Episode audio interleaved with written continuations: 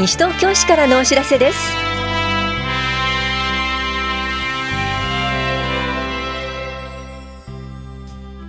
今日は心身障害者各種手当助成制度申請と現況届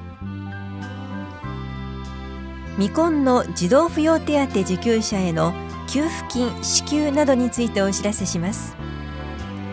インタビュールームお話は西東京市ゴミ減量推進課の岩崎邦弘さん。テーマは資源物個別収集ワンポイントです。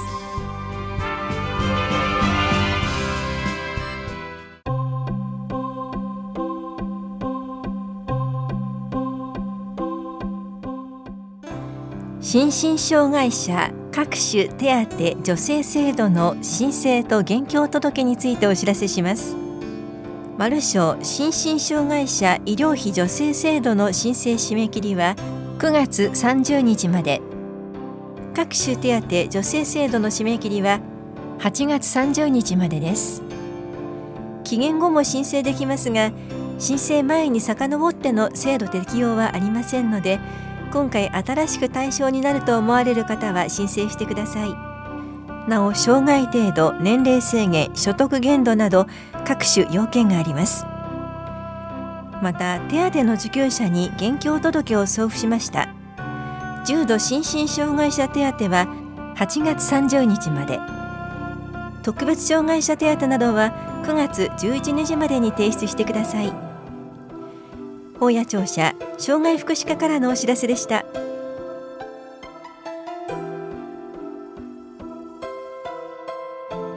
未婚の児童扶養手当受給者への給付金支給のお知らせです。児童扶養手当受給者のうち未婚の一人親の方に対し今年度の臨時特別の措置として給付金を支給します。該当する方は子育て支援課窓口で申請してください。対象となるのは今年11月分の児童扶養手当の支給を受ける父または母でこれまでに婚姻をしたことがない方事実婚をしていない方または事実婚の相手方の精子が明らかでない方です。支給額は1万7500円です。申請は来年1月まで受け付けています。現在児童扶養手当を受給中の方は現況届の手続きの際に給付金の申請も受け付けます。詳しくは棚視聴者子育て支援課までお問い合わせください。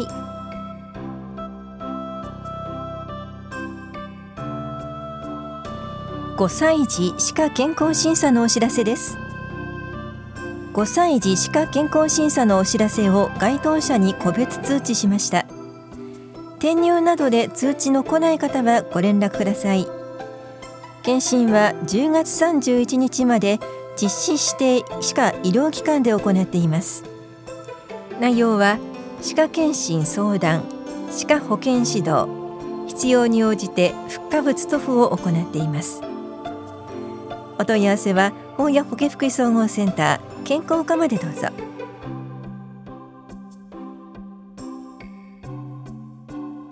多摩六都科学館より3日間限定熟睡プラネタリウムのお知らせです。お盆の疲れをプラネタリウムでゆっくりと癒しませんか？星空の下で皆様を快眠へと誘います。絶対寝ないぞという挑戦者も大歓迎です。この催しは8月16日金曜日から18日日曜日までいずれも午後5時45分から6時半まで上映します。観覧付き入館券は1000円。4歳から高校生までは400円です。当日開館時よりインフォメーションで観覧券を販売します。詳しくは多摩六都科学館までお問い合わせください。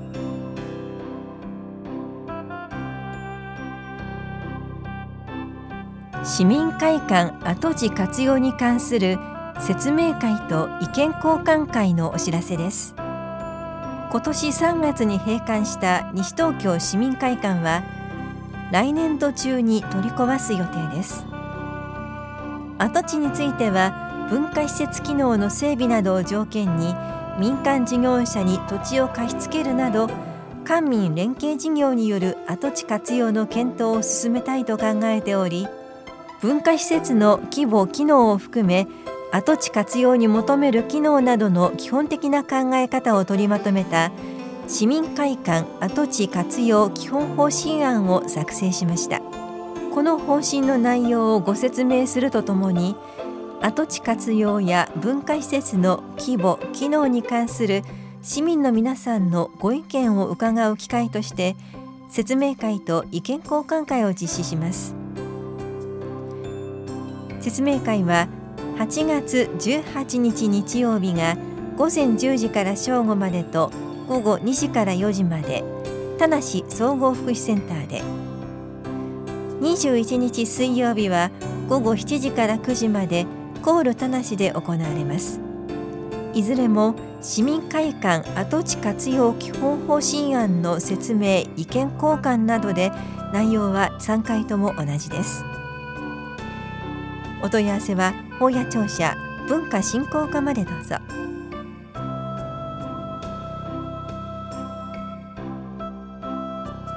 健康づくり推進協議会市民委員募集のお知らせです。この委員会は健康づくりに関する方策を総合的に協議検討するもので募集しているのは西東京市在住在勤在学の18歳以上4人です。他の審議会委員などとの兼任はできません。任期は10月から2年間で会議は年4回程度。報酬は1日1万800円です。応募の方は8月20日までに健康都市を目指すまちづくりと題した作文を800字程度にまとめ応募理由を明記の上市役所法や保健福祉総合センター健康課まで郵送または直接持参してください。お問い合わせは健康課までどうぞ。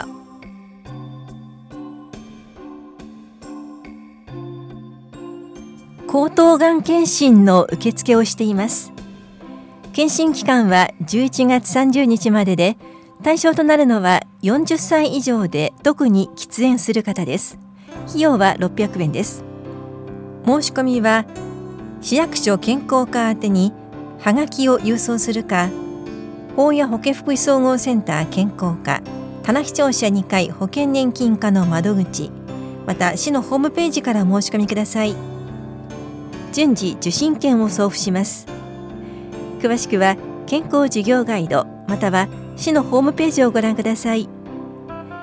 法や保健福祉総合センター健康課からのお知らせでした。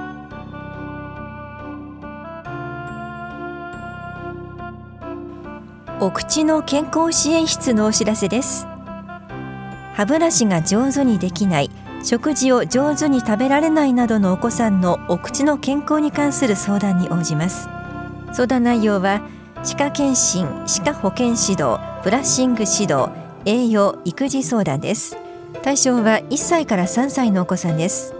相談ご希望の方は司法などでご確認の上往復はがきでお申し込みください。後日日程をお知らせします。詳しくは法や保健福祉総合センターの健康課までお問い合わせください。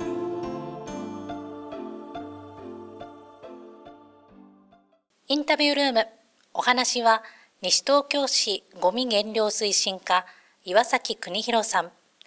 テーマは資源物個別収集ワンポイント。担当は近藤直子です。今年10月1日から資源物も個別収集となります。今回も岩崎さんに気になるポイントを伺っていきます。まず、現在使用している私有地集積所についてです。これは10月以降も継続して使うことができるのでしょうか？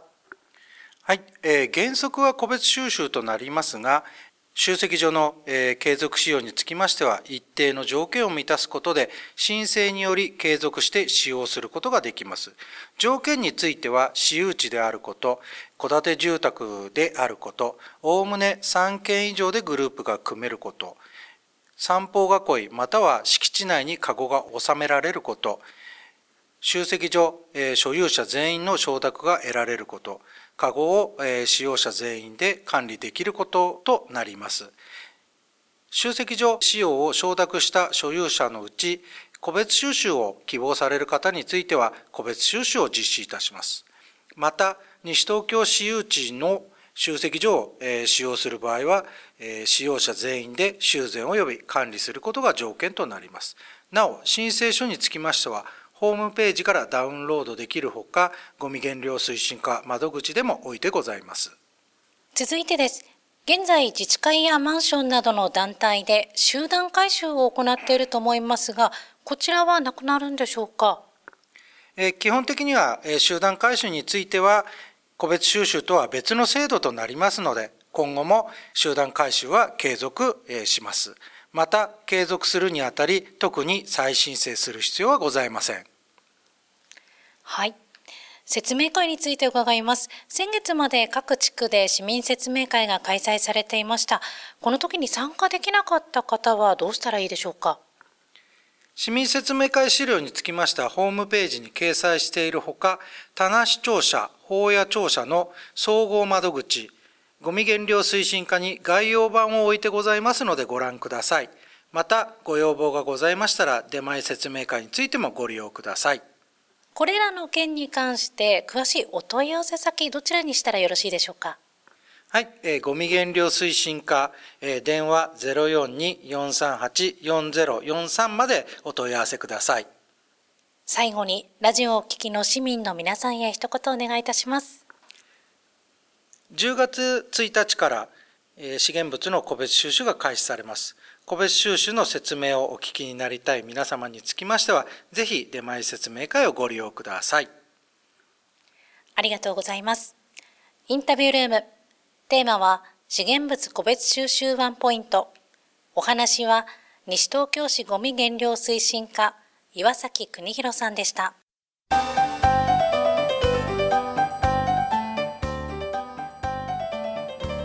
その電話番号は大丈夫ですか？電話転送サービスを悪用した固定電話番号の表示にご注意ください。電話転送サービスを悪用した還付金詐欺が増えています。電話転送サービスだと実際の電話番号が090から始まる携帯電話でもどこからでも03042などの市外局番の表示が出ます。その他にも警察、銀行、百貨店などの職員と偽りカードを預かったり暗証番号を聞き出そうとしてきます。十分にご注意ください。危機管理室からのお知らせでした。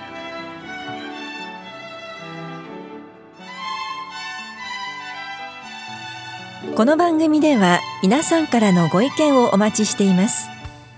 FM 西東京西東京市からのお知らせ係までお寄せください。またお知らせについての詳しい内容は広報西東京や西東京市ウェブをご覧いただくか西東京市役所までお問い合わせください。電話番号は042-464-1311 042-464-1311番です。以上西東京市からのお知らせ。亀井さゆりでした。